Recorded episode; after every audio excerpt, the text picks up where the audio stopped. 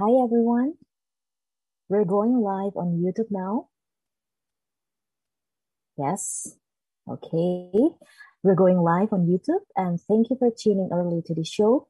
I appreciate the efforts you make, and it's Friday. We all love Friday because weekend has arrived, and I guess Friday is the most relaxed day at work and school.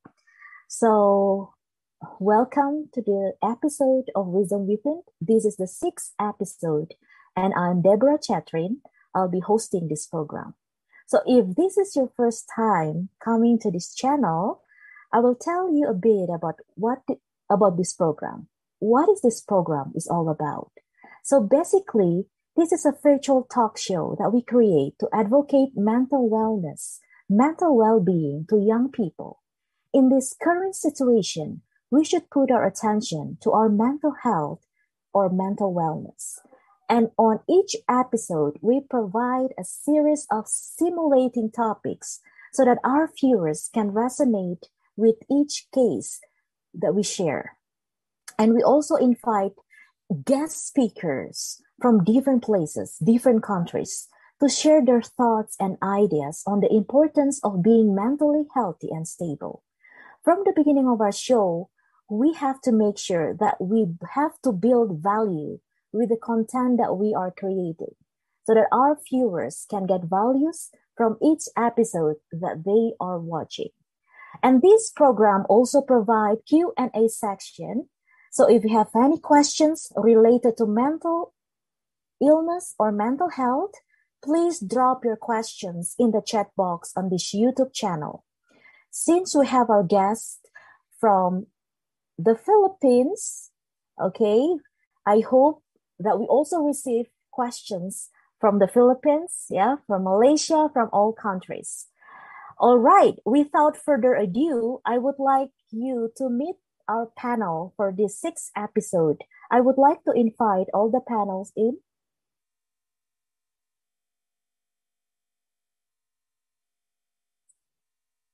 Oh, I can see Doctor Jane is here now.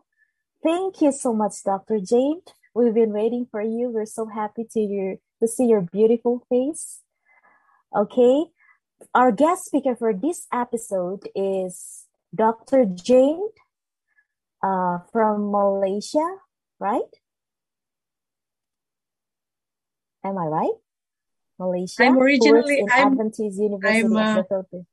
I was born in Philippines. I'm a Filipino through and through, but uh, I oh, have lived in Malaysia uh, because I'm married here. I'm a P R in Malaysia, permanent resident. Okay. Uh, okay. We would like to know more about you. Would you please uh, later on prepare uh, your introduction about yourself? Yeah. Okay. Later on. Okay. Uh, if you notice in each episode, we invite young people to be with us, because these young people are going to share their li- real life struggles on how they value mental wellness. And in this episode, we invited Grace, Tanya, and Jessica with us.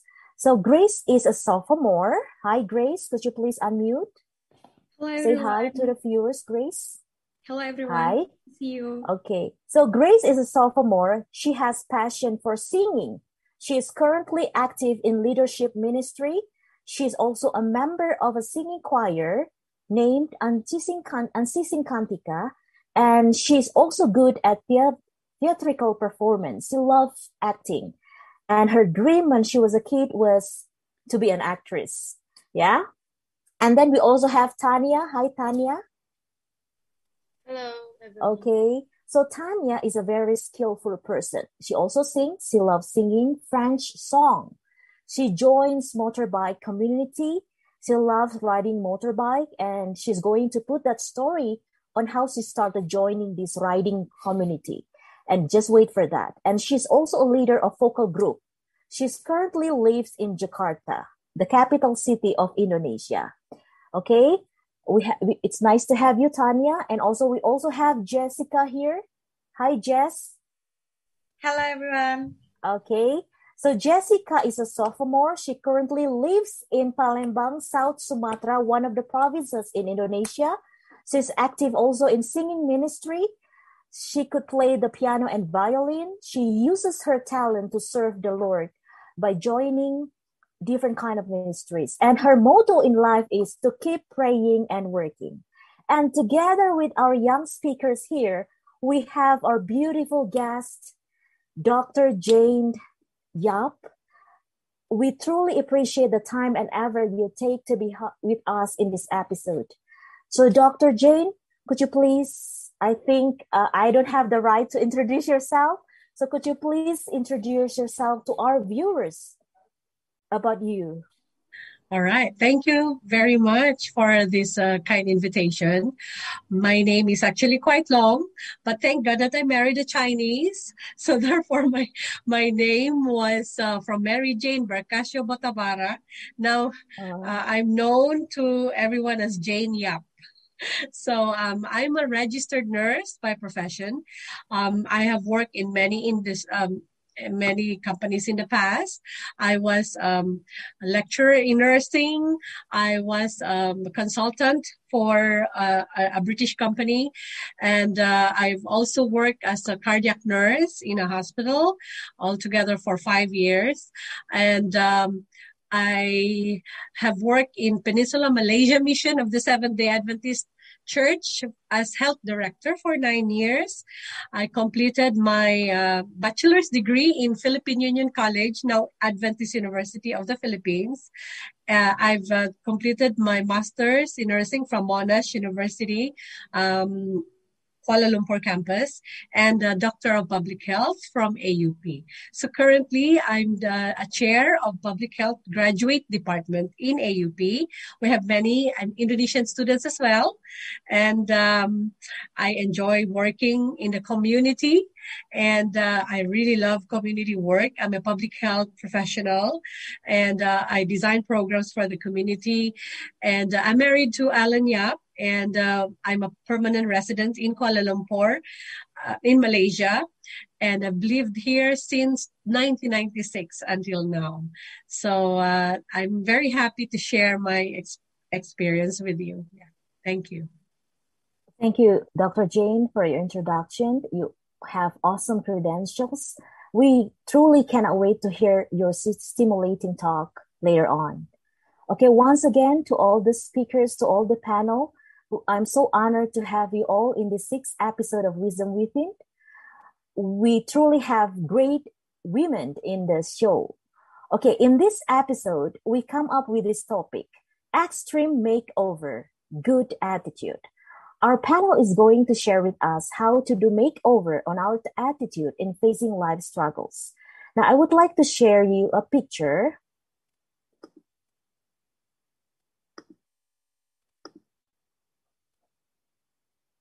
Okay, I think I'll just share the picture later on, yeah, in our discussion. Uh, so to, our topic is extreme makeover. And sometimes we let ourselves sink into problems, making our minds promiscuous. And therefore, we need to take action to make over our mind and attitude in handling pl- problems in life. Now, we're going to have in-depth discussion on how to have extreme makeover and start enjoying our life. I would like to invite Grace. Could you please share your life struggles? Because, you know, it's a new universal thing that people experience frustration and depression in life. And I would like you to share your story. The time is yours. Thank you, Ma'am Debora, for the opportunity. Well, good morning, everyone. Today, I want to talk about depression. But first of all, I have a question. Have you ever felt like you are depressed? Well, in my opinion, uh, depression is another level of sadness. It feels like you are feeling so blue, and when everything feels too hard, feels too hard. When I feel so low, I have no longer the same joy that I used to enjoy my days day happily. And I wonder how I ever uh, enjoy anything at all. I wonder what other people have that I cannot uh, get a hold of it. And I find it uh, so difficult to get out of bed. Uh, whether in the morning or night, and I feel like I have to drag myself through each day. I have an experience with depression, especially in the academic world, and I think it's a prevalent issue in the literary in literary world. It can be a challenging place to contend with the idea that depression is my fault. Honestly, there are lots of things that cause stress in academic world. Still, in my experience, the leading cause is life changes, like leaving school, getting into university, feeling too many things to do, and feeling unprepared, feeling overwhelmed by the assignment. So it always makes me depressed, and then I spend that entire period for blaming myself for being lazy and stupid. Well, for most of my life, if I felt sad or stressed, the only way that I had is to uh, ignoring my problems and pretend that I was okay. So I most likely do when depression knocks are, I thought that I just need, I just needed to work harder to ignoring my problems and pretending that I was okay and forcing myself to move on. Well, I always, I always convinced that if I didn't uh, pretend that I was fine, if anyone realized that I was struggling, they probably will judge and dislike me. And this way worked well enough sometimes. And you know, it's not easy to let me out of depression because sometimes I understood that I felt depression, but I didn't think that I had it. I didn't think that I had a depression in my life because that was something that happened to other people also, I guess. But the thing that I, I always uh, believe in is the power of prayer. So when I am struggling with something, I always pray to God and surrender all my problems to God. I believe in God through my prayer, prayers. And when I face something really hard, for me, I try to calm myself and try to see everything in the positive side. Uh, then I felt better. So I tried to solve my problems and rather than focusing on the negative stuff that I know it may be affect my mental health and make my mind getting worse. Um, and moreover, you know that depression is no joke when it comes to affecting my productivity. Sometimes it can sap my motivation to perform even the simplest of tasks. And other than that, uh, I usually lose my creativity to think. So I prefer to make things uh, instantly rather than make them more creative and exciting. And maybe you have felt the same as me. Uh, so uh, as I said in the beginning, for me, it's not easy to me to control my mind, not to be depressed, not to be uh, felt sad or stressed. Because, you know, actually depression is a reaction to a life that uh, you never imagined will be yours. And it is such a typical experience. And there is no shame in having it. And I think there is no way, uh, there is no sure way, I mean, to prevent depression. So when I depression, uh, when I get a depression, all I do is try diverting my mind to something fun and make myself busy by riding a bike, uh, reading a book, learning to cook, and so forth. And beside that, Um, of course, exercise, which help decrease depression and anxiety and improve my moods. So maybe that's all that I can share to you. Thanks for attention. Uh, thank you so much, Grace, for sharing your life struggles with us. Yes, you're right. When depression knocks our lives, we become restless, we lose creativity. And I like the way you mentioned that when we are depressed, we just try to divert our mind. Thank you once again for sharing. Now, I would like to invite Tanya. Could you please share your story on how you plan to quit? Like quitting is a solution because you are depressed. Could you please share your story? Um, okay. Um, I will continue uh, what Grace has shared about depression. Um, I personally can resonate with what Grace has shared about depression. When we are depressed, try to make uh, good things like cooking or helping others uh, when they need help. My topic is quitting. Is quitting a solution? When I reach, uh, when I, uh, when I was in third grade um, of primary school, I was a cheerful kid. But when I found out that my parents would live a separate life, and I had to live with my grandmother, my joy was faded and vanished.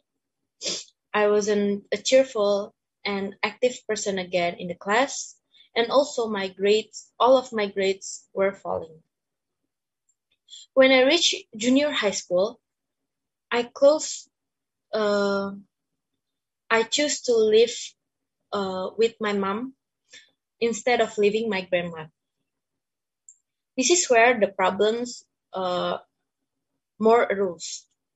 My grandma didn't really like my mom, uh, and she didn't like my decision to live with my mom. And she didn't want to pay all of my school tuition. So my mom had to had to work hard to earn money to support my studies.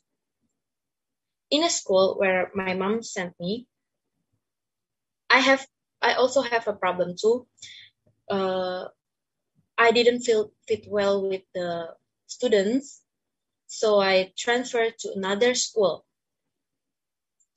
Even though I had lived with my mom, my grandmother um, kept inter- interfering my life. But my mom told me that just ignore it and stay focused on my study. After I graduated senior high school, my grandma asked me to pursue college life. And she wanted me to take an English major because she promised that she would pay all of my uh, college fee. But I didn't want to take an English major because I want to take an art and music major. Art or music major. Meanwhile, my dad also disagreed with my uh, grandma's opinion, and my dad want me to learn radio streaming skills. But my grandmother insists and in paying for my stu- uh, situation, and I was so depressed. Because I don't like uh I don't like this major. I don't like English major. And in my heart, say uh asked that should I obey my grandmother? I felt being forced to follow my grandmother's request. I disliked this situation. I was furious with everyone in the family, and I felt and I felt like No one cares about no one cares about my desires. I started then I started to go out with my friends, hang out with my friends, uh, going to the bar and try to smoking cigarettes or vape. And then I joined to motorcycle motorcycle club community, which is not meant to fa- female. Nevertheless, deep inside of my heart, I was brokenhearted. I was cried a lot. I felt like lonely, as if no one cares about my existence. I realized what I did is was wrong. Going to club, smoking, smoking, and join a motorcycle club would not give my give me a genuine peace. I kept searching and searching, and then I felt quitting. I asked myself, is quitting a solution? That moment, I thought that If I left the world, all of my problems will disappear. I didn't have to burden myself. Is it an excellent solution to quit? From my experience, at first, I felt um, it's right to quit. I could find, I could find the comfortable place, and then I can run away from the problems that I get through. But then I realized it was not good for my future. Then, where uh, this is where, where this is where I started to search God. When I came to God and searched to know God, I felt more relieved. He helped me to make a de- make a good decision, wherein I fam- wherein I finally um, agreed to follow my grandmother's uh, uh, want me to be. I put this problem in God's hands and don't care about the other things. And I try to focus on my future. He helps me get through all of these problems. And so I hope you all put all of your problems to God and believe on Him. Because I know that there are times we just want to quit. We want to solve the problems by quitting. But I personally think that quitting is not the right, uh, the right solution. So, why many millennials as my age is easily to quit and cannot handle hard situation? I am a millennial, and I realize that most millennials consider complex challenge to be a burden.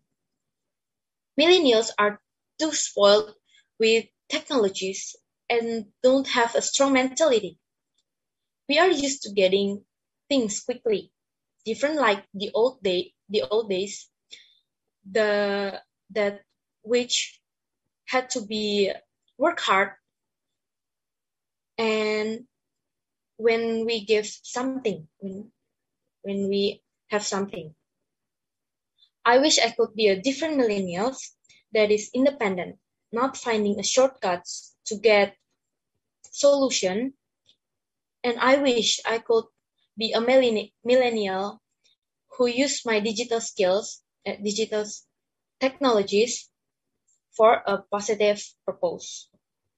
I don't want to depend on the internet because it is not good for the future. It affects the way I make decisions in my life. I think that's all uh, of my sharing. Thank you. Uh, thank you, Tanya, for being so open and vulnerable with us in sharing your journey to find your true self and started walking with God. I truly enjoy listening to your sharing. Now, uh, my dear viewers, I know that everyone is going through life struggles, and we are in control. We, we actually con- have a control in our lives, and we have the choice whether to sink into problems or fight back for a more joyful life. And I would like to invite Jessica here to tell her experience on how she replenished herself when she had depression.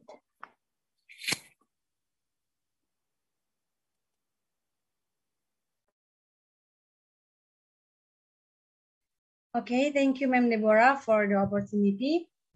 All right, Tanya has shared her matter about quitting. She also shared that millennials tend to quit whenever they encounter difficulties. And aside from that, they don't like demanding challenges. I realized that in this era, young people don't want to force themselves to do a complicated things. They too quickly to give up. Furthermore, I am part of the millennials, and there are times that I want to quit whenever I find things get harder. So please allow me to share my story on how I got depressed and frustrated, especially in my academic journey. One day, uh, when I was in my first year, I was so struggling to adapt to my environment. I must adapt with my college life.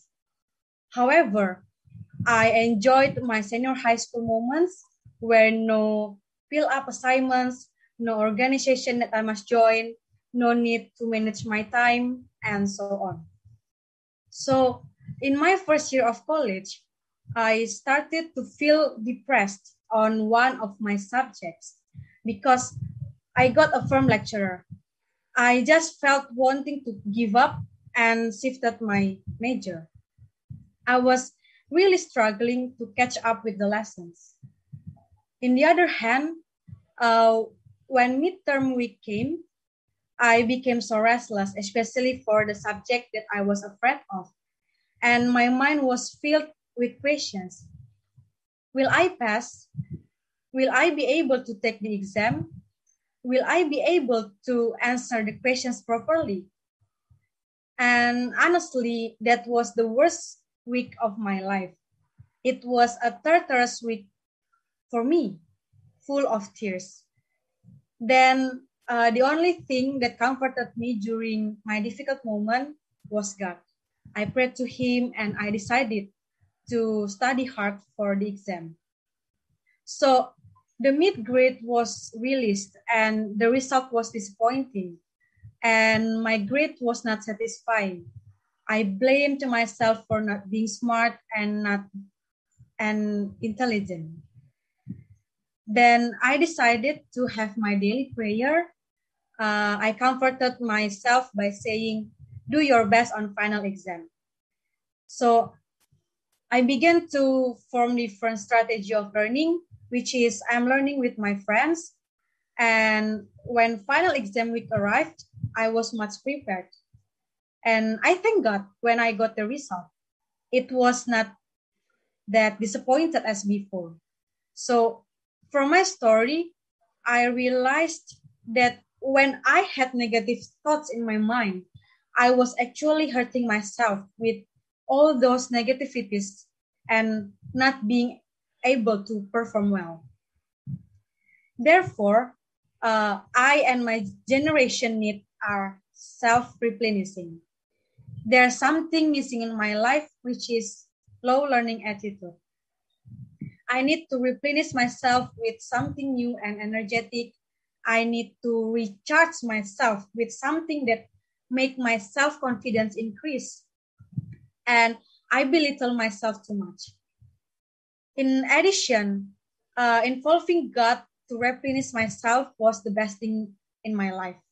God helps me store energy and positive minds, fill myself up. The minute I am connected to God, I suddenly feel my life are vibrant and blissful. I now have a story that how I replenish myself. Anyhow, uh, I have another experience that I want to share. One time, I was faced with a situation that where I thought I couldn't handle it. Uh, I am the firstborn in the family. I have one brother, and he is in grade two senior high school. In this pandemic of COVID nineteen, all the schools and universities have only have online learning, including my university.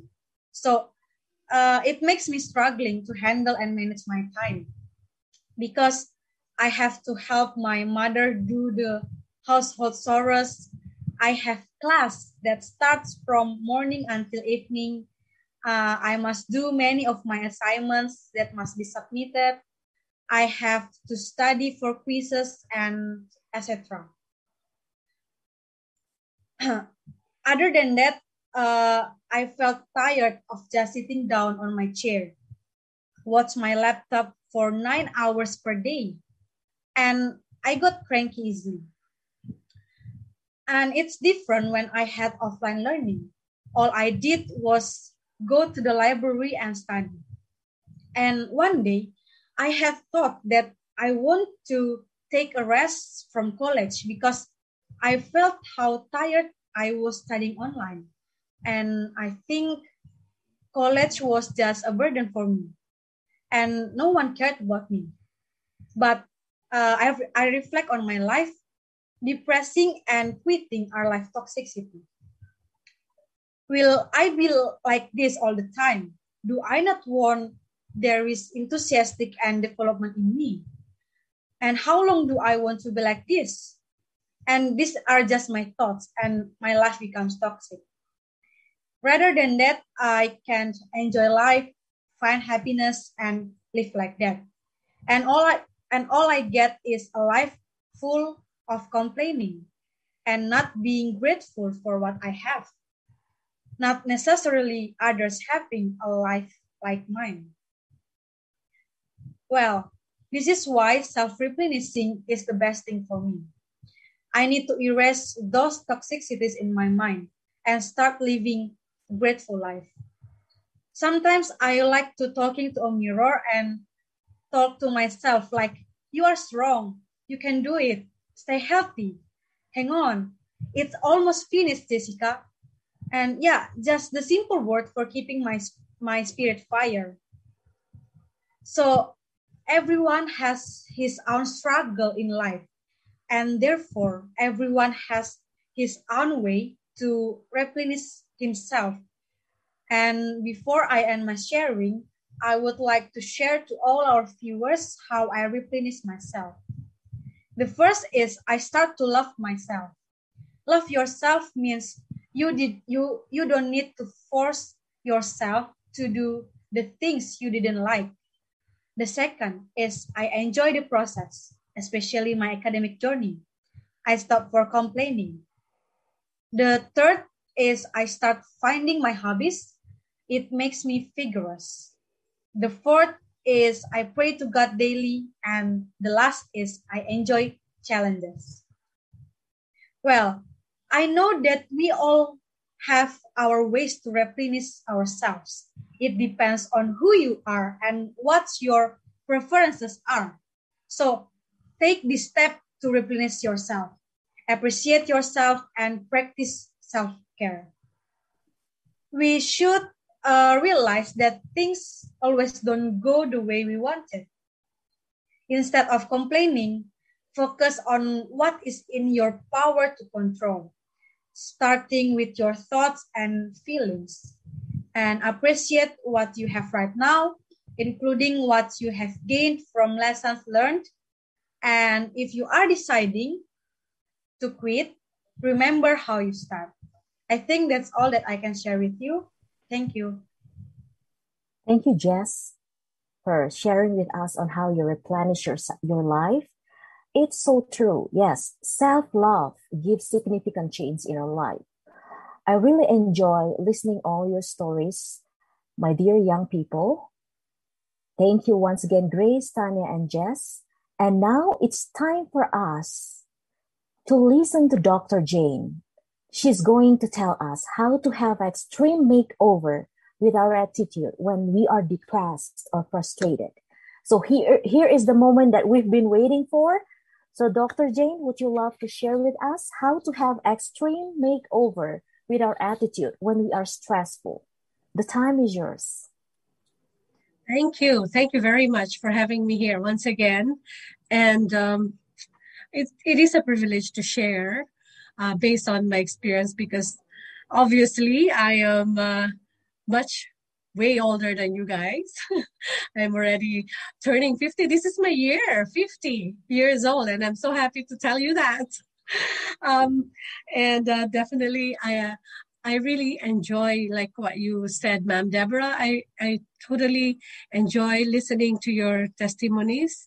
Uh, as a millennial, I can, uh, I mean, we lived in the nineteen seventies, nineteen eighties, where we don't have Instagram, we don't have Facebook, we don't have a fear of missing out. You know, we're just happily um, under the rain, you know. We love it when it rains because we can go to the river and we can do all those things that are, are amazing, unbe- unbelievable childhood. And I think those of you who are my age can relate to that. And uh, it's Is really good. I mean, we, I personally had a very good childhood because we were out there in the field compared to what you guys are going through now. And I cannot even imagine. I, I don't even want to imagine how you guys are going through because of the influences of so many things. The world is too noisy. So, um, yeah, uh, Well, today I'm going to, this is a big task because uh, there is really, it's it's a, a bit of a hay gray. Um, how do we develop good attitude? How can we change our mind? So we need to start from the very beginning, whereby we need to understand how our brain works. And um, as a, I would call myself as a, um, I came from a medical background, and uh, pretty much I can share with you how the brain works and what can we do, especially if we are surrounded by things that we cannot we cannot change, you know, things that is beyond our control. So uh, hopefully this will give a light to all our viewers who are experiencing or struggling right now with so many negative things going on in their mind and in their lives. So I have five objectives. Hopefully we can uh, um, I, we can cover this within the next twenty, thirty minutes. We will explore what is an attitude and what is an outlook, so that we are talking the same thing, the same context, no? What we mean by outlook or attitude. We will draw the connection between having a good attitude or a good outlook and health, you know, um, because no matter how beautiful you are, if you get COVID nineteen, if you get ill, you are going to miss out. The, the fear of missing out will be much more, much more if you die, you know, out of illness. So there is definitely a connection between the mind, um, the a good attitude, good outlook, and health. So we're going to explore that a little bit. And we will have uh, some strategies on how you can develop positive outlook. Uh, we will explain the role of the brain in conceiving the right attitude and outlook, and choose to be positive. So we will have the brain and the heart connection here, you know, the brain and the attitude connect, so that we can really uh, decide, choose. I like to be informed with choices. I, I don't like to be told, oh, you should do this because I said so, because this person said so, so you have to do, you know, we we need to be able to examine, why is it? Why do I have to change? You know, it, it, is it uh, um, doable, the change that you're talking about? You know, so we need to be able to in, to have informed choices, I call it. But let me start by um, a biblical foundation. Okay, those of you who are suffering right now with uh, negativity or with sadness or depression, no. He who began a good work in you will be faithful to complete it. So do not be discouraged. You are already on the right path. You have already, already chosen the good thing, and the Lord is watching, and the Lord is helping. No, and he who started that good work in you, he will make sure that you will be able to finish it until the day of his coming. So I, I Googled the term attitude, because, as I said, we want to see the context of where we are coming from, so that we all understand uh, where this is coming from. And so the Google translation of attitude is, the definition is, a settled way of thinking or feeling of something. It is a feeling or an opinion about something or someone, or a way of behaving that is uh, caused by something else. No, so you have settled your way about certain things. And sometimes once you settle your way about it, no matter what people say, you cannot change that anymore, because that's already settled. You know, in your mind, that is settled. You know, that's why when I'm invited actually to to uh, counsel someone or to talk about something, the first thing that I would ask is, what is their bias against this uh, this issue? What is the bias? What is the attitude? No, and the, the synonym of attitude is outlook. No, it's an outlook. What is your outlook? What is your settled opinion about something? So when we talk about attitude here, we are talking in the context of outlook. No, what is your outlook? So the definition of outlook is your point of view, or your general attitude to life. It describes your belief about the future, And there are two types of outlook, by the way. It can be positive outlook or a negative outlook. We are talking about being optimistic and being pessimistic. So when we talk about attitude in our context here, we're talking about outlook, and it can be a positive or a negative outlook. Now, some people say that uh, if I'm happy, then I am positive. Is that right? When you're happy, eventually or automatically, you are positive. People now, young people especially nowadays, they always like to look for happiness. What makes me happy? What can make me feel happy? Because when I'm happy, then everything will be all right. Everything will be okay. My life is going to be a, a bed of roses. No more problems if I'm happy. Well, I'm sorry to tell that the pursuit of happiness is not sustainable in your outlook, in pursuing your right attitude. And uh, this is the difference between happiness and positivity, or a positive outlook. When you are happy, it is only about a mood, talking about the mood. It is a feeling. And when you talk about feeling, it is very changeable. No? Sometimes you're angry. After five hours, you're no longer angry. You know, just like children. Sometimes they're bergado, bergado, gado, kan? Tapi selepas bergado, sudah okay dah. That's why Jesus said, be like children. Even though marah, you know, even though bergado, gado, tapi it doesn't last long. They change. When you give them lollipop, they're okay already. They're happy again. And then they will hug you again. You see, that is a mood.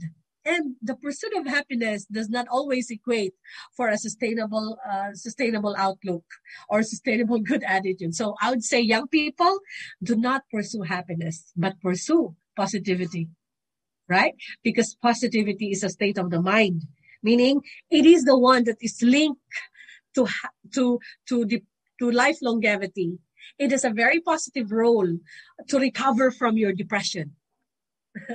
It is the only one that will help you recover from your sadness. It is positivity is a state of mind that will affect eventually your immune system so that you will not get sick, you know.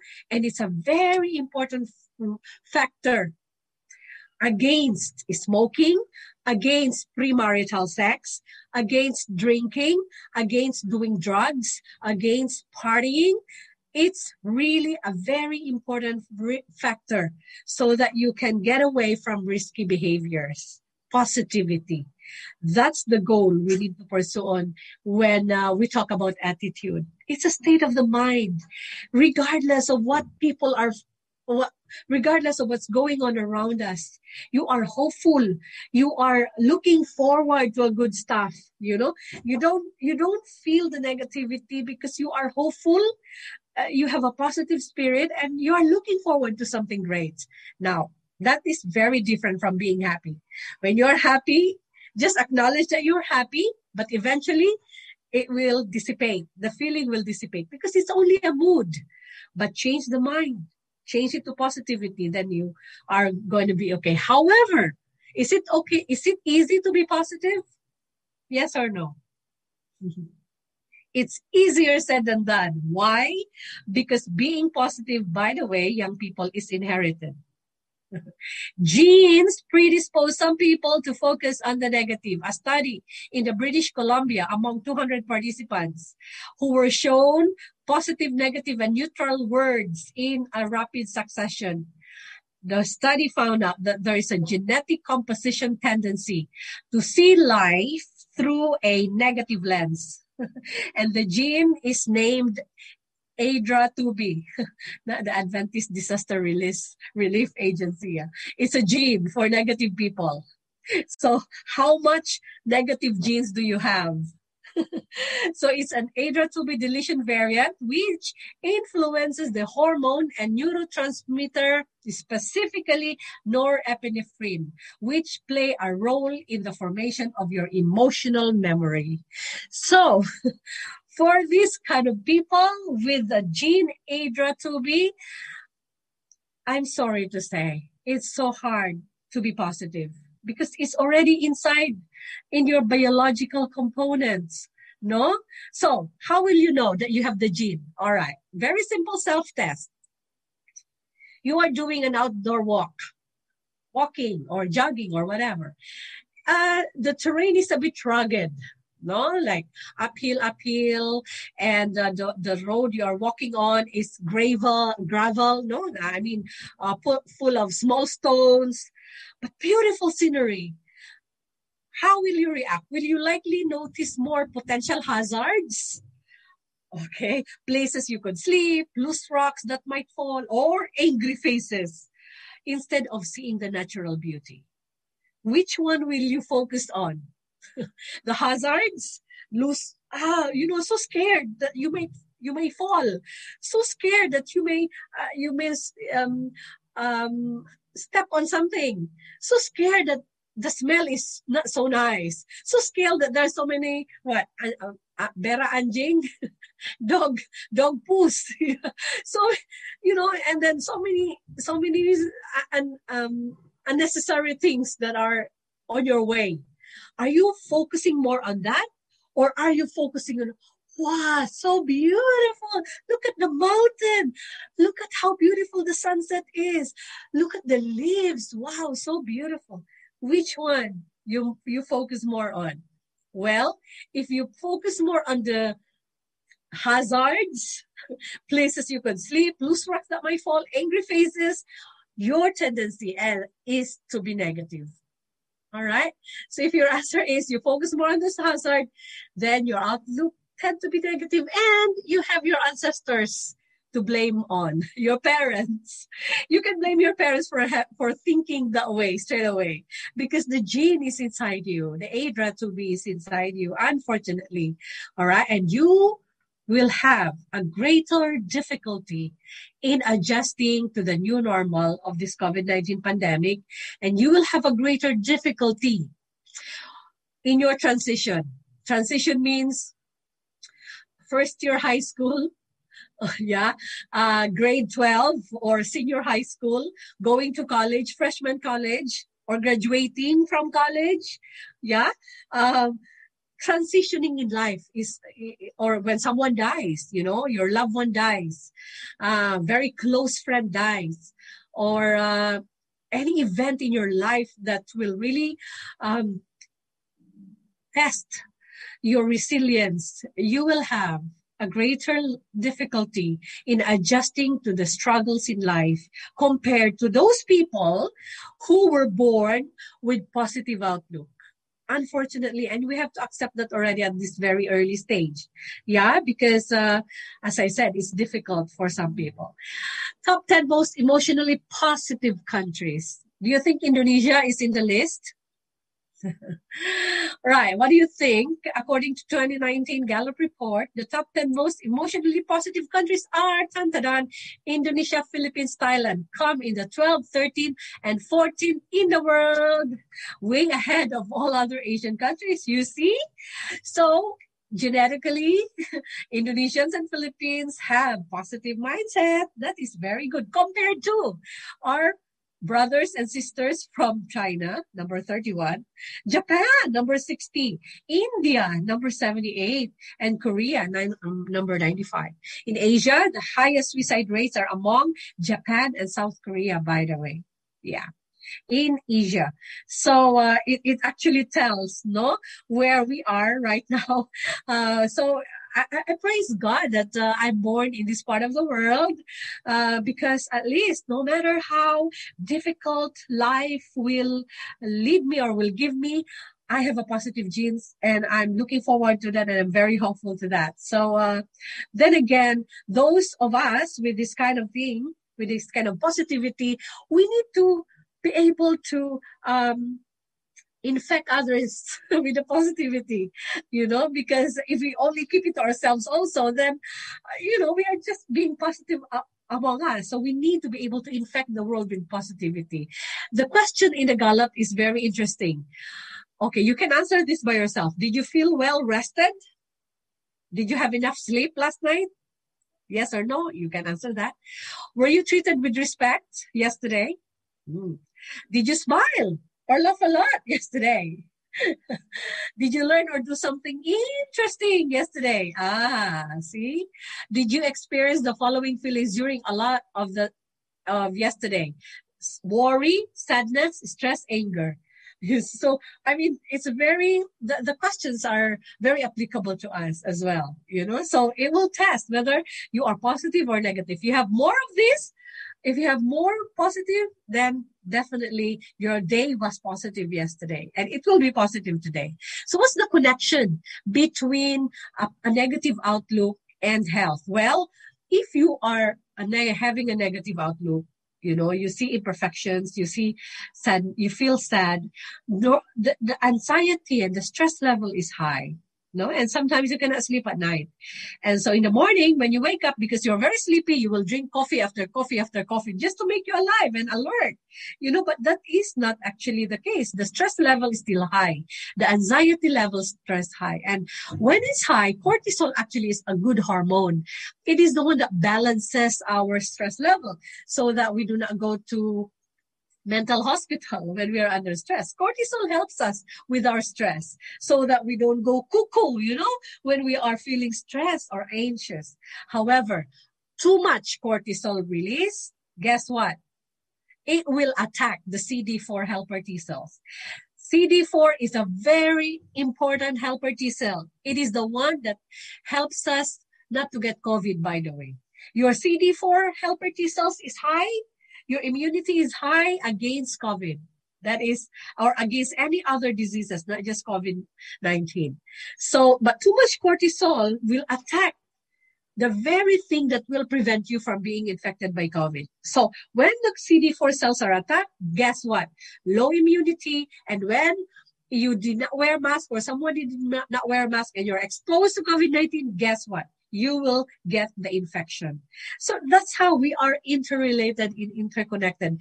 The emotion that you feel, the sadness that you feel, the negativity that you feel, the cortisol, so that you don't go cuckoo, the cortisol will come and defend you. Your mental health will defend you, be defended by cortisol. However, too much cortisol will also affect your C D four helper T cells. And in the end, you will be prone to infection. So you did not die of depression, but you will die of the infection. That's what it is.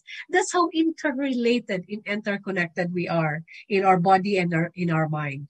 Okay, so researchers in Concordia University found that optimists have a better biological response to stress than pessimists. The next thing that I'm thinking of studying is the um, the stress level of uh, people who got COVID nineteen uh, compared to those who did not get COVID nineteen. I think that's a very good study. Is it true that, uh, my hypothesis would be, is it true that those who are highly stressed will get COVID compared to those who are people who are not stressed? That would be good. The stress hormone cortisol tends to be more stable in people with positive outlook, and the inability to look on the bright side causes cortisol to be constantly elevated. And optimism not only reduces stress, but it also promotes the production of dopamine, endorphins, serotonins, which are the happy hormones. Yeah. So pretty much that's the connection between being positive and uh, feeling happy and uh, not getting illness. The question is, can a pessimist become, a, become an optimist? Can we transform our mind from being negative, always looking at the negative, into becoming a positive or an optimist? The answer is yes.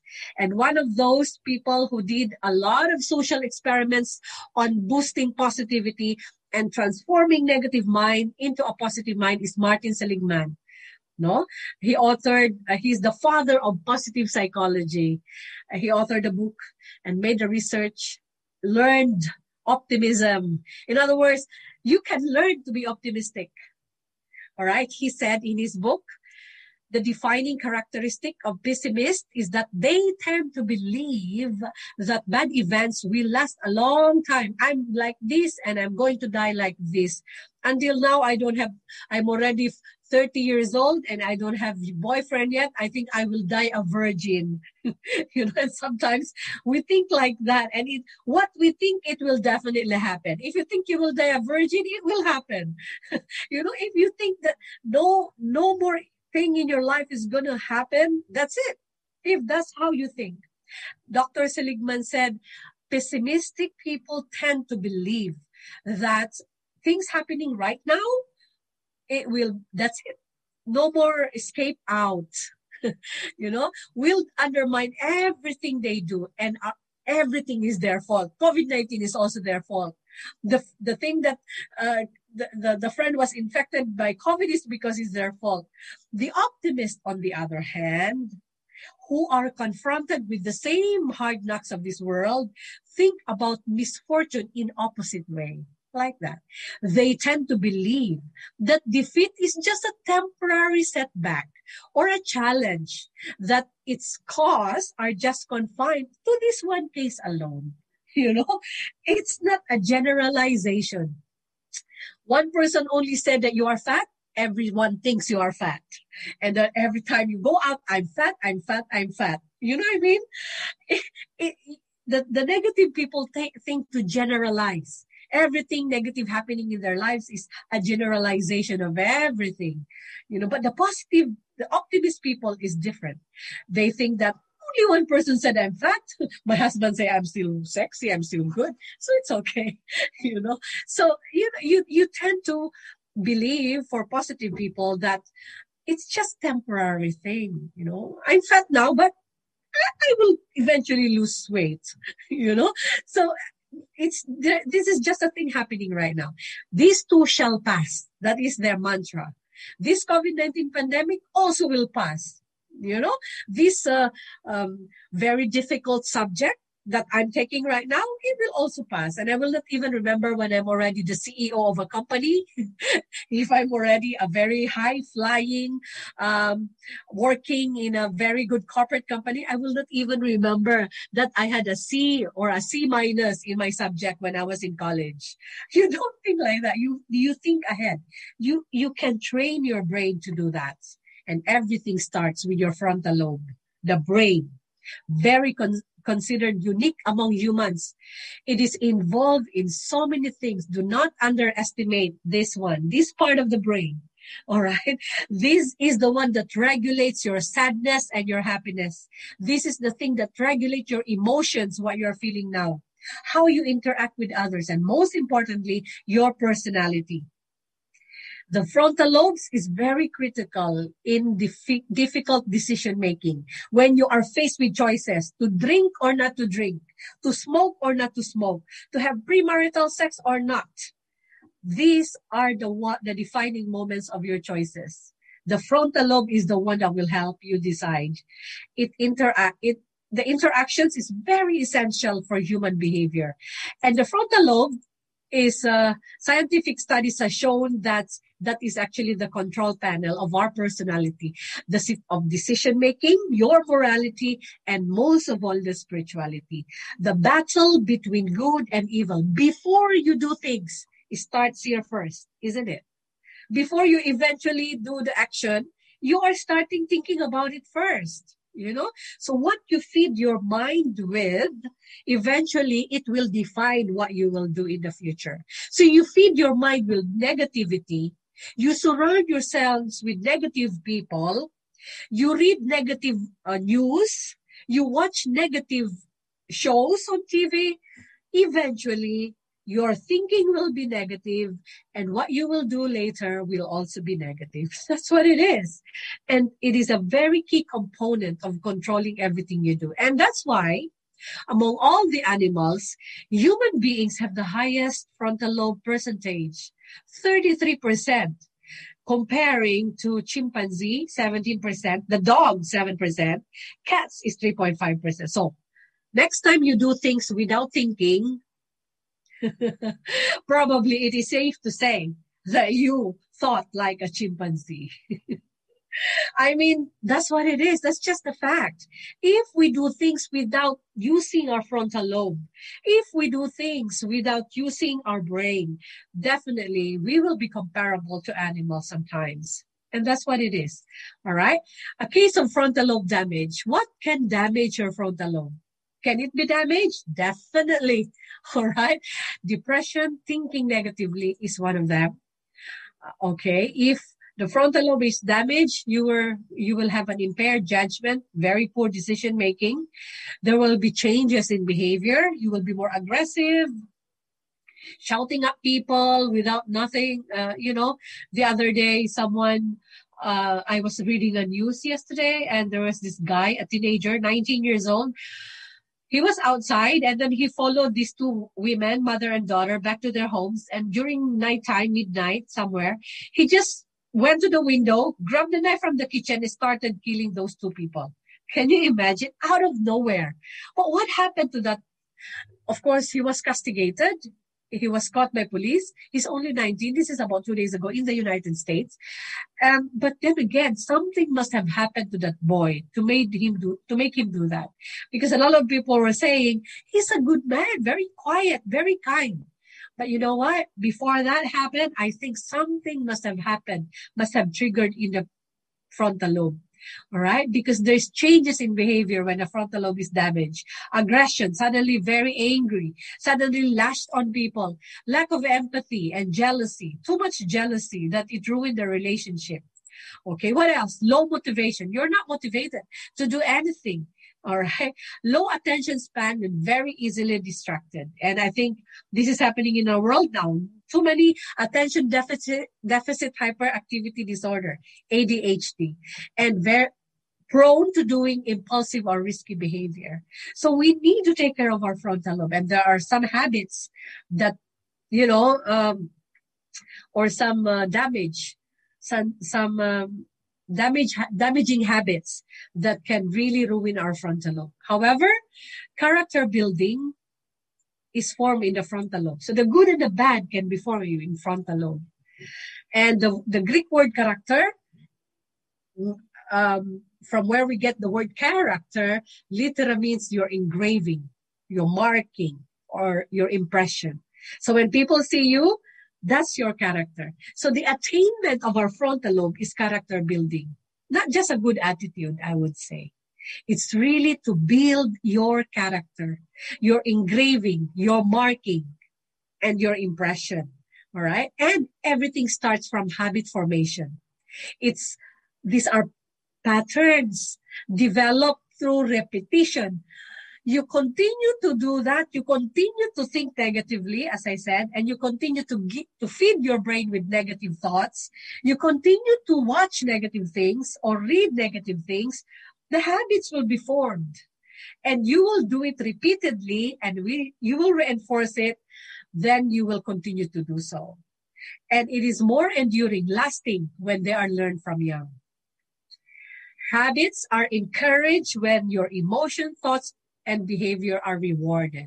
That's why those people who were who were brought up with negativity, you know, because of their weight, for example, from young they were said that they are fat, fat, fat, and then when they started to change and do exercise and do nutritional um, changes, and they become looking good, everyone say, "Oh, you're very good, very nice, uh, very sexy," or what? The, the the kind of encouragement from outside can allow us to do more. However, I would say that these are extrinsic motivation, what people are telling you. Because later when they say, "Oh, you you again, uh, you're again fat," you know, after one year of not saying, saying each other, and then you you put on weight, and they will say, "Oh, you're fat." Somehow in Asia, that's the greeting, you know, "You're fat." First time you saw each other, "Oh, you're fat," "Oh, you put on weight." "Yeah," I said, I, I ate my husband. That's why I put on weight. I said, during COVID nineteen, my husband, I ate him all. And that's why I'm so fat now. I mean, only a positive person can, can retort that kind. However, you know, um, it, it gets into you. You know what people say gets into you. So I would say avoid extrinsic motivation, but be motivated intrinsically, inside motivation. You know, there's no other best motivation that is coming from your inside motivation. And it's really feeling good about yourself. We're going to talk about that later. However, how are our habits formed? Where? Well, from your brain cells called the neuron, the brain cell. So this is Uh, your brain cell. This is how it looks like. It has a body, the soma, and the axon, the tail. No, so whatever impulses from the outside environment, no, the soma, the body will be triggered to uh, to to to do it. So, for example, when you always, you know, growing up, I always have this fear of rejection. That's my thing. I do not know, you know, everyone has their own demons, no? For me, being the eldest, someone was saying that she's the eldest. It's it's actually a disorder for us elders. Always please everyone, you know? And that when we are rejected, I feel so badly about it, you know? So what triggers me to become happy in those days is when people praise me, you know? When people praise me, whoa, my big becomes so big. So I always do things to be praised by other people, you know? Then somehow that's the habit that I formed. Later, when I'm already, I know better, you know, when I'm adult, I realize that I cannot function like that. I cannot be dependent on people's praises to do things, you know, to do good things. And so I have to train myself, you know. And so when people um, did not have good things to say about me, I have to train my stomach, my, the way I deliver, the way I get the message. I have to train my brain to think positively beyond the words of that person. And when I start to train my brain, guess what? The soma, the, the, the receptor, is taking it positively already. And so for now, you know, it doesn't hurt me as much as when I was younger, you know, when people tend to say negative things about what I do, because I already trained my brain to, to change it in the processing of my, of, of, of that kind of remark. And so every impulses coming from the outside environment affects in your brain. All right. This is how it is. The neurotransmitters are here.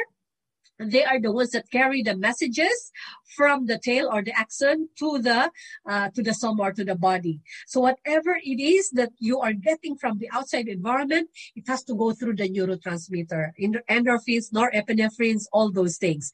Inside your brain is a term called button or a button, and this button is a It's a stop-go. It is called in, there are inhibitory neuron or uh, a neuron that stops, and there is excitatory neuron, a neuron that excites it so that it will become bigger. So the button is somewhere here. Now, when you are given um, a, an excitatory neurons, for me, it's a positive remark. You know, like, wow, you look good. You did so well. You know, you're you're doing very good. Well done. Whoa, my excitatory neuron is like, wow, so big. So the button for the excitatory neuron is becoming so big, you know. But then again, I said, I trained myself that that is not what I want to aim, you know. I don't want to aim the to please other people. I want to please God, you know. So even if they say that, I don't want to make it big.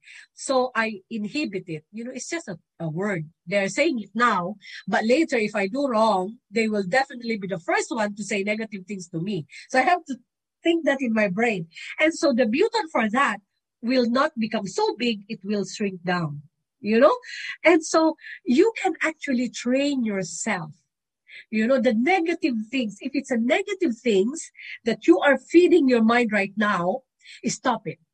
You know, don't let the button be, become big. Stop it right there, you know. Instead, focus on the positive so that the excitatory neuron will become bigger. And so therefore, your negative mind thinking eventually through practice, and I'm talking about long practice, long period of practice, eventually, you know, the negative things that is being fed by people around you or by events happening around you, it will not be as bad anymore because you have trained your excitatory neuron, the button that triggers the excitatory neuron, you have trained it, you know, to um, to think to, to think more positively. So habit is uh, is difficult to to do. Breaking habit is very hard. Forming new habits is quite is quite fast. It takes twenty-one days of continuous practice to build that kind of habit. Can you imagine? twenty-one days. That's a long time to to train this, you know, and and twenty-one days is not enough. You know, for your button to continue operating like that, you've already trained yourself to do that, then it will continue for two years more, for that to become a behavior, automatic. So for example, you're not used to eat, sleeping at ten o'clock because you are a twelve midnight, one a.m. girl, you know. So this time for twenty-one days, you train yourself to, to form a new habit of sleeping at ten or ten thirty because that's good for your health, you know. So twenty-one days, no matter what, you are by be- on bed by ten o'clock. And you're sleeping at ten thirty, I'm just saying. And uh, for twenty-one days, you're doing that. It's already a habit. However, after twenty-one days, you can still have, you can still go back to sleeping at twelve midnight or one a.m. or two a.m. You know, you can still return back to that. Unless you're doing it continuously, consistently, regularly for at least two years, then it will turn into a behavior that no matter what is on T V, on Netflix, you will not be, mm, I'm sleeping, I don't care what you guys do, I'm going to sleep. It's already a behavior. You have trained your button, you know, to, to, to, to do that good habit. And eventually it will. That's why it's tedious. It's long-term. You need practice. Changing your mindset, changing your habit is a long term. But guess what? The frontal lobe is the real you. This is where decisions are made. This is what defines who you are, whether good or bad. The great, the seat of the great controversy, the seat of having a good attitude and character. So what can you do to enhance your frontal lobe, thus gaining new attitude? There are two stages I put here. Stage one, accept yourself. Accept the things you cannot change, including the family you're born from. Unfortunately, you cannot change where you were born from, the mother who bore you out from this into this world. You cannot change that. So better accept it na lang, you know. You cannot make, including the decisions that you are making for yourself right now.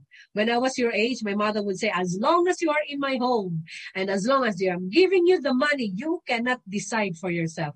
Let me be the one to decide for you. I just have to accept it. I cannot make decision for myself at that, at that time. But when I graduated and I already have my, my, my job, guess what? Okay, mom, I'm giving you money. So now he's, she said, you can already decide for yourself because you're already earning money for yourself and you're giving us money already. And I think it's a very good, it's a very, uh, wis- it's a good wisdom from my mom, you know. So you cannot make the decision for yourself. Accept it, you know. Don't, don't, don't put a, a, a fit so that you can get what you want. No, no, no. It's not going to happen, you know. Envision your new self though. Choose good influencers. Very positive role models. I, I was telling myself, um, I said, I, I love community work. I said, I'm going to change my profile in my Facebook for Gandhi, Mahatma Gandhi. He's really my positive role model.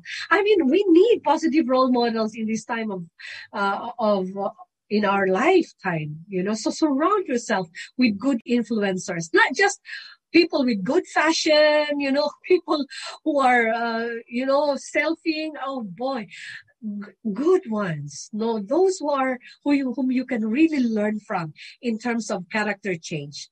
Accept that you are not perfect. No one is perfect and the world is imperfect. And practice, practice good habits, practice positive thinking, practice positivity. You cannot do it and it will not be given to you straight away. Okay, and then stage two are, we think the easiest way to do, but uh-uh, the hardest part. Sleep by ten p.m. I wish I can give you more um, scientific evidences, but we don't have much time. But these are really scientifically backed, okay?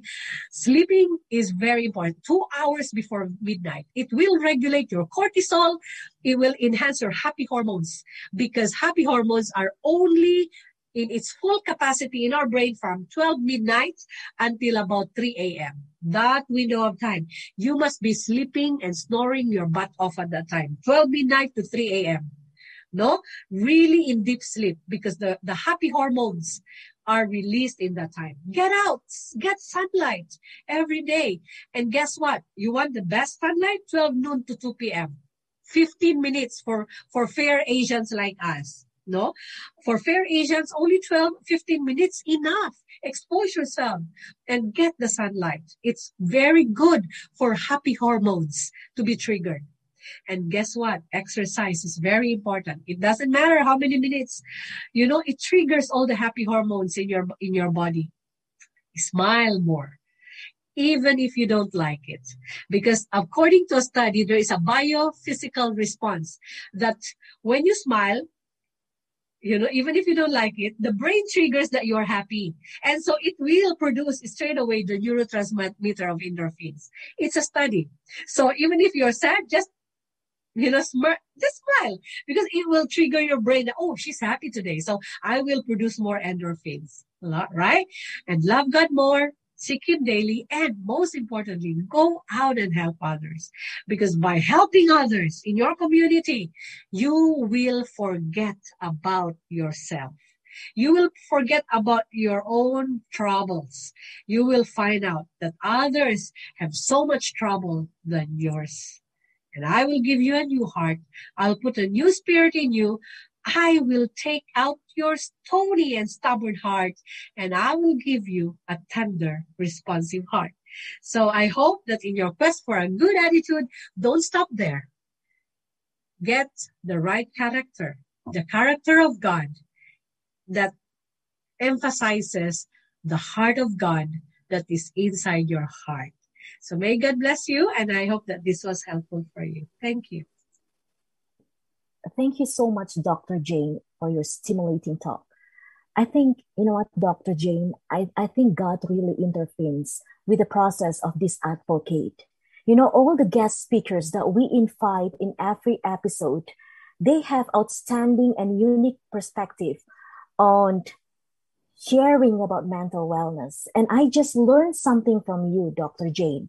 I just realized that we should not pursue happiness. We should pursue positivity. And this is something that I, I enjoy. Yeah, I just realized I, I learned so many things from your talk. Thank you so much, Doctor Jane. Okay, Doctor Jane, we received so many questions from our viewers. Oh, okay. And we will come up with a discussion. We're going to come up with a discussion. And we have recordings sent by anonymous viewers. And the operator is going to play the, the first recording. And after that, we're going to have a discussion uh, about the questions that is asked by the sender. Okay, operator, could you please play the recording?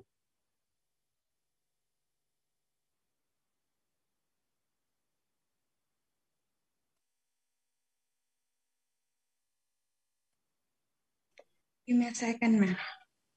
Okay, wait. We will wait.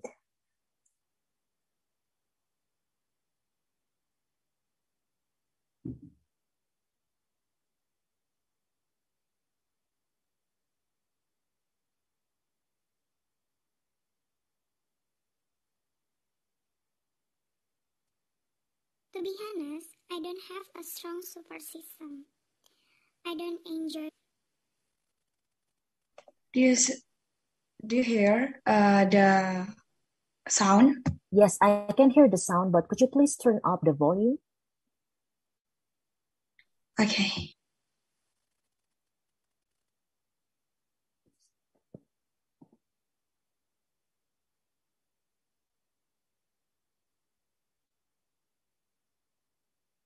To be honest, I don't have a strong support system.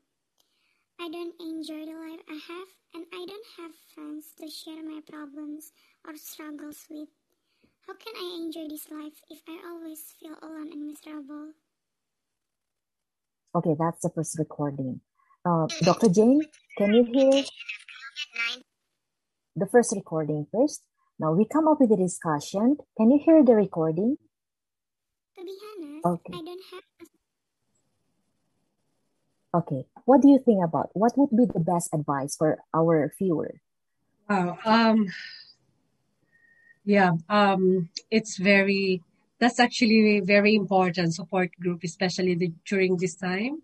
Yes. And uh, I uh, I would like to find out more if I'm going to, uh, I mean, from, from, um, my perspective, no, I, I wanted to find out more. Why is it? What is the reason why that person do not have a support group right now? No, and um, because it's really important to have a support, even if it's only one person who's whom you can call on, who, whom you can call to, and you can talk to. Um, So probably that's one way we can help our young people, you know, those who are feeling isolated and alone. Um, we need to embrace them with our presence and with positivity. That's why I said those who are born with positive spirit, we need to infect more people with, with the positivity, because it's very tough to be alone right now. Cannot we? A lot of suicide rates um, in the studies, in reports, uh, is because they feel isolated and they feel alone. So I, I'm so sad that someone feels feels like that. We need to be able to reach out to these people. Thank you. Thank you, Doctor Jane. Uh, could you play, play, play the second recording, please?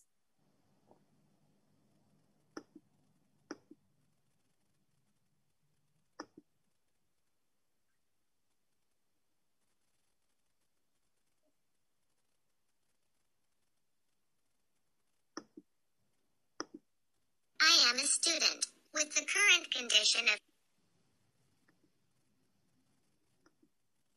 I am a student. With the current condition of covid nineteen, I feel a lot of struggling in my life, including the academic journey.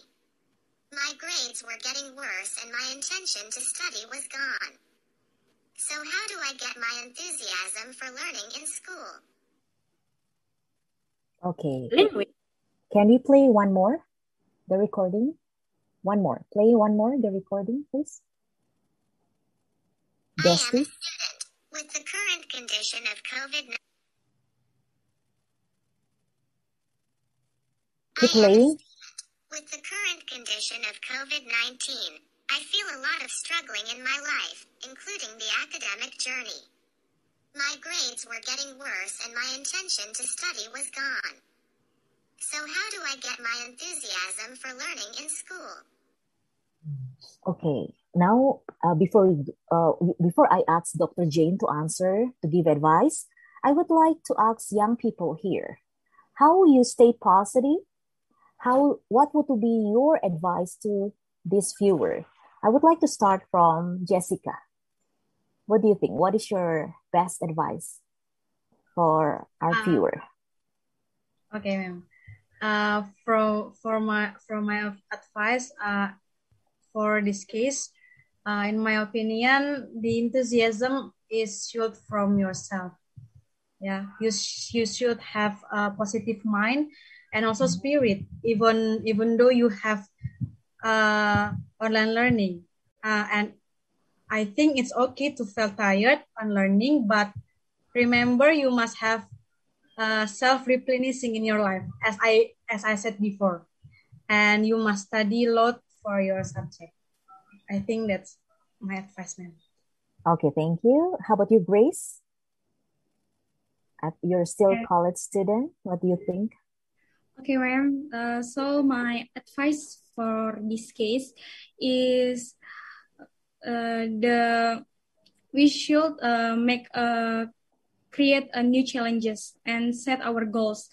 Uh, what's the thing that uh, we want to achieve in academic journey? So if we make uh, challenges or set our goals, it can make or it mm, motivates us to to do the best. That's all. Setting goals, yeah, I, I like the way you say it. Setting mm. goals. Tanya, how about you, Tanya? You have any advice, Tanya, for this case, particular case? I think uh, for for me is, when we feel isolated or alone, we can choose to have compassion for ourselves. Uh, get self-kindness.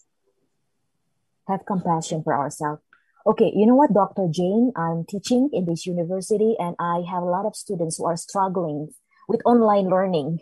Yeah, yeah and they, they, they lose interest of studying. Yeah. You know, sometimes when I teach through Zoom, they could just turn off their camera and we, we, it's as if that we're talking to the computer. And I, I experienced this myself. What do you think, Doctor Jane, with this you kind are of not situation? Alone. What you would be the totally, best advice? You are totally not alone. I mean, one, one thing about this is that it's not only Indonesia or Philippines who's suffering, you know. It's not only the Indonesian students or Filipinos. It's really a global phenomenon. I mean, yeah, these are nice. This is an example of the things that we cannot change. So we just have to weather through yeah. it, you know, to to ride through the storm, you know. And as I said, positive people yeah. will say, this too shall pass. But then again, it's very difficult for yeah. those who are negative thinkers to accept that kind of challenge. So um, we need to be, uh, as a as a teacher, I have a lot of that because I'm also uh, teaching. Um, I, I put a lot of leniency to my students. I, it's okay if you... If you feel like just uh, on your bed and you just want to listen to my lecture, I, I it doesn't matter, you know. If you are way uh, late in uh, putting in your your your your uh, how do you call that your classwork activity, I we exercise a lot of leniency, and at, at least that's for me. And I pray for my students. I even uh, I mean I, I would call them, I would email them, I would shower them with texts, because I really understand where they're coming from. And uh, I, I don't blame the students for feeling that. I myself uh, feel that so much, you know, but I have to force myself to come up because I know that the students depend on me as well. So yeah. what Grace has said is correct. You know, set yourself a goal, no? Yeah. And uh, envision yourself where you want to be after all this pandemic, you know, mm-hmm. after this is over, where you want to be, and uh, envision that, and then uh, work for it, and then develop the intrinsic motivation. This is not for me. For example, you will say, this is for me. I owe it to my parents who is uh, paying for my tuition fee. So even though I don't like it, and I never will like it, but I have to go through it. You know, it's like forcing yourself to do yeah. it for the sake of other people. So again, true, less so of true. yourself, more of yeah. others. So true, so true. Thank you, Doctor Jane. Uh, thank you so much for all the answers. I received lots of uh, questions in the chat box in our YouTube live stream. Uh, I'm go- I'm just going to choose the best questions. We don't have a lot of time. Okay, there is a very good question, Doctor Jane. It refers, yeah, it is, it is intended for you. The question is like this: how you affect others, or probably how you influence others with your positivity. Would you please kindly share it with us? How you influence others with your positivity. Okay, um, I'm very careful about why I post on Facebook.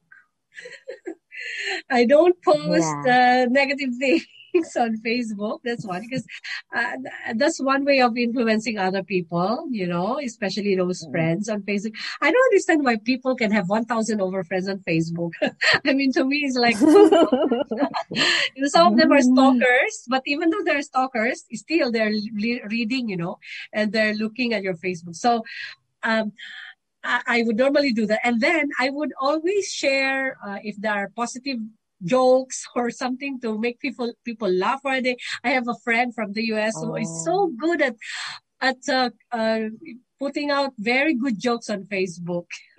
So that's one way, you know, of uh, uh, creating a positive platform. And of course, um, yeah, I think your smile, I think it's uh, infectious yeah. sometimes when we smile, you know.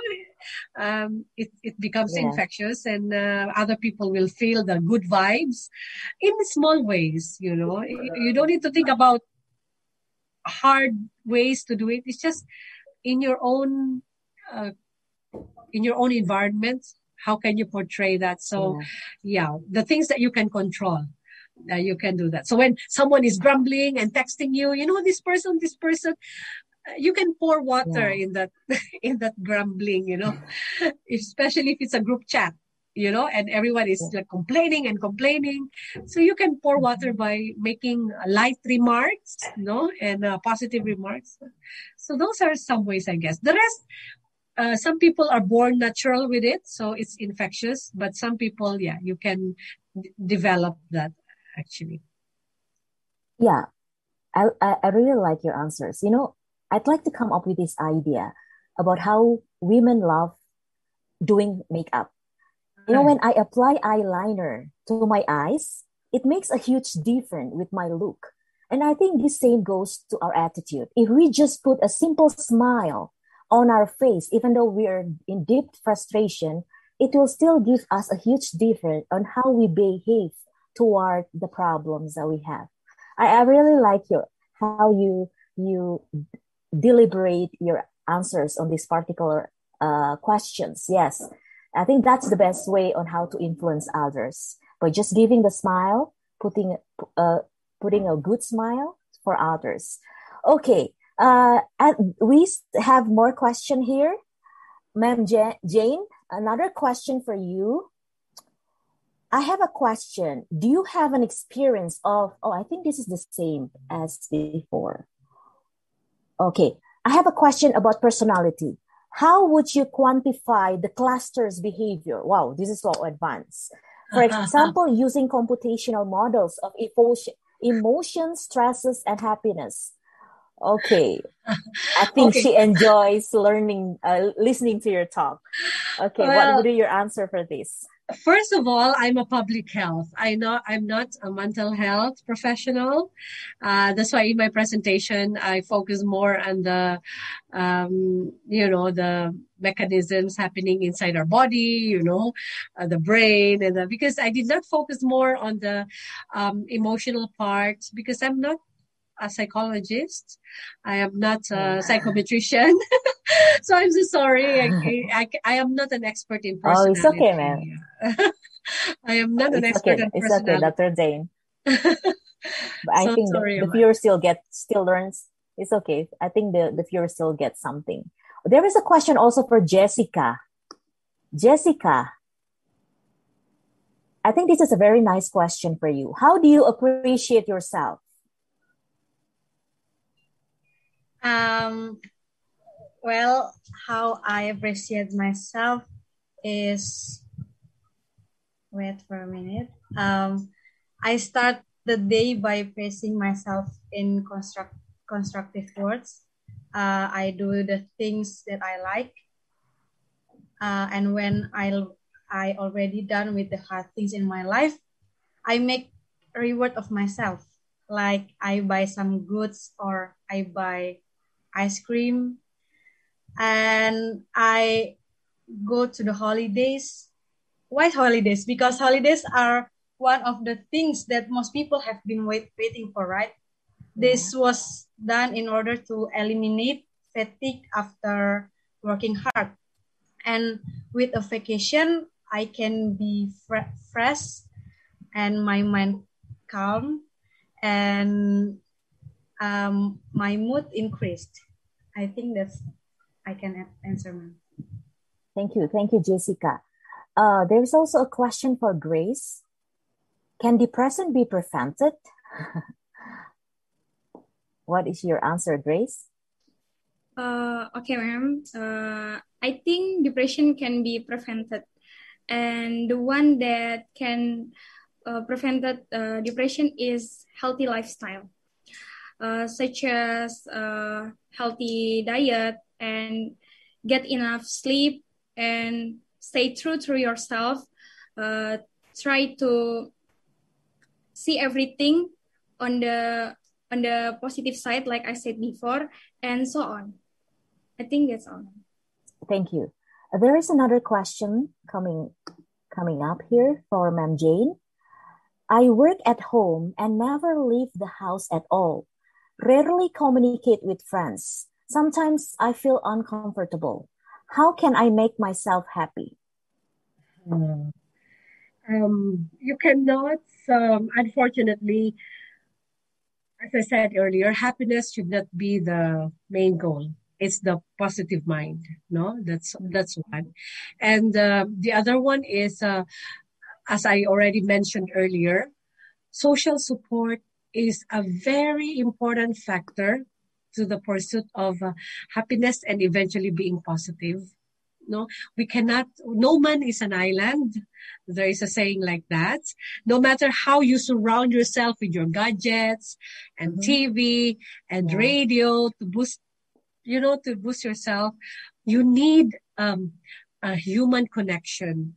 No, so I suggest that uh, even though you are alone in the house, but if you have a Zoom or you have a Messenger, you can video call your mom, your dad, your your siblings if you have, or your close friend, and just to uh, bercerita ba, you know, mm. just just talk, you know, eh, apa kabar, uh, apa macam, you know, like you just, you need human connection. And you need that yeah. regularly, at least three to five times per week, you know. And uh, you must go out. And even though you don't want to feel like going out, you go out in the park. You know, you can walk there and start meeting people and, you know, smiling at them. And you know what? Even when you're just walking out alone and then you look at people, look in the, in them in the eye and then just, you know, politely, it will really do you well. The, the outdoor sun, the outdoor air, the nice greenery, it will really boost your your uh, positive mind as well. Your neurotransmitters will be boosted up. So there are many ways, but you cannot lock yourself inside a ho- home on your own without human connection. You must, even through like this, through v- through yeah. virtual, you must do that. Yeah. Thank you. Thank you, Doctor Jane. Uh, what you stated was so true. It's so true. Okay. Uh, I, we have a lot of questions, but I just categorized all the questions. Some of the questions are similar, and and I think uh, some questions are related to psychology, and I think I just skip that. So basically, yes. that's the end of our discussion. That's the end of our Q and A section. So once again, thank you so much, dear panel, for your stimulating talk. Uh, could you please once again give closing statement to our viewers? I would like to start from Grace. Could you please give your closing statement or encouragement to our viewers? Okay, ma'am. So my closing statement is allow yourself the time needed to get through depression, because depression does take time and there is no magic cure, but slowly as it develops, it can slowly get better. So stay true to yourself. Awesome. Okay, Tanya?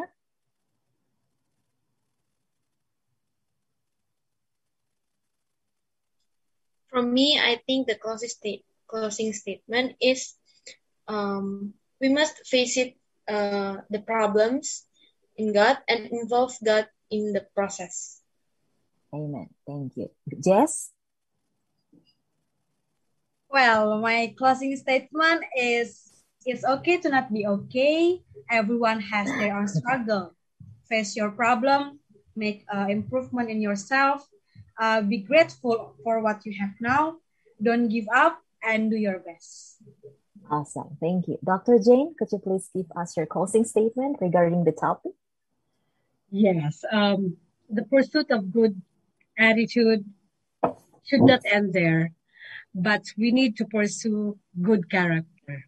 Okay. And good character starts from the settling in your decision in the brain, envisioning yourself how you want to see yourself ten years from now, twenty years from now, and uh, go forward, you know, because whatever it is that you are going through right now, you are not alone. Everyone is going through it. The world is yeah. pre- facing a crisis, and this too shall pass. The question is, how are you when it passes? Where are you when it passes? Did it make you grow in character, or did it shrink you lower in character? So I think that's the question that each one of us will, should reflect on this time. Thank you. Thank you so much, Doctor Jane. Yes, uh, I really enjoy this episode. So to all our viewers, let's let not negativity keep knocking the door of your mind and your heart. And finally, we reach the end of the show. And I would like to say thank you to all the panel. I personally would like to say thank you to our guest speaker. We have a certificate that we would like to give virtually to you, Doctor Jane. Kathleen, could you please show the certificate?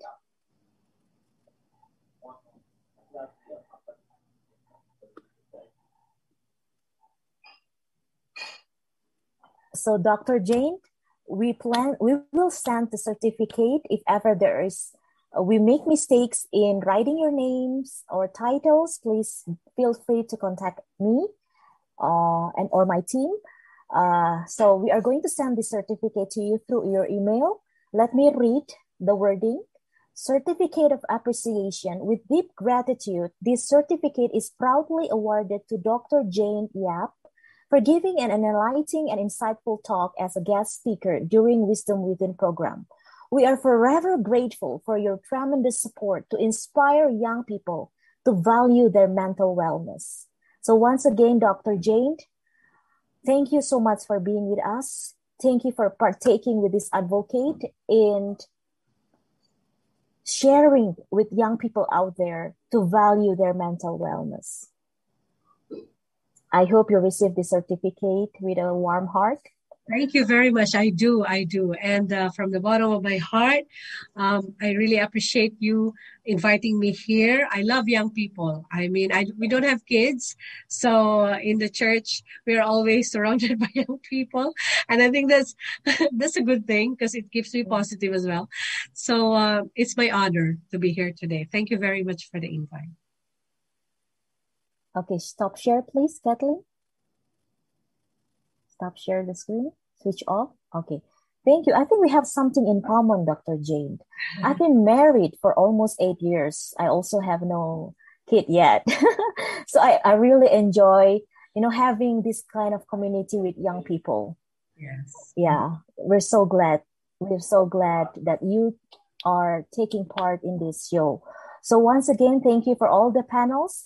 Thank you for all the viewers. Thank you for watching this episode. Sixth episode of Wisdom Within. We are going to launch the last episode of Wisdom Within next week, May seventh.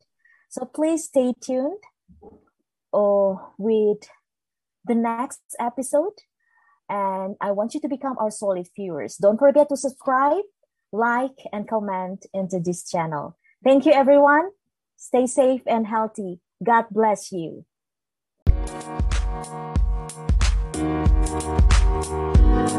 Thank you.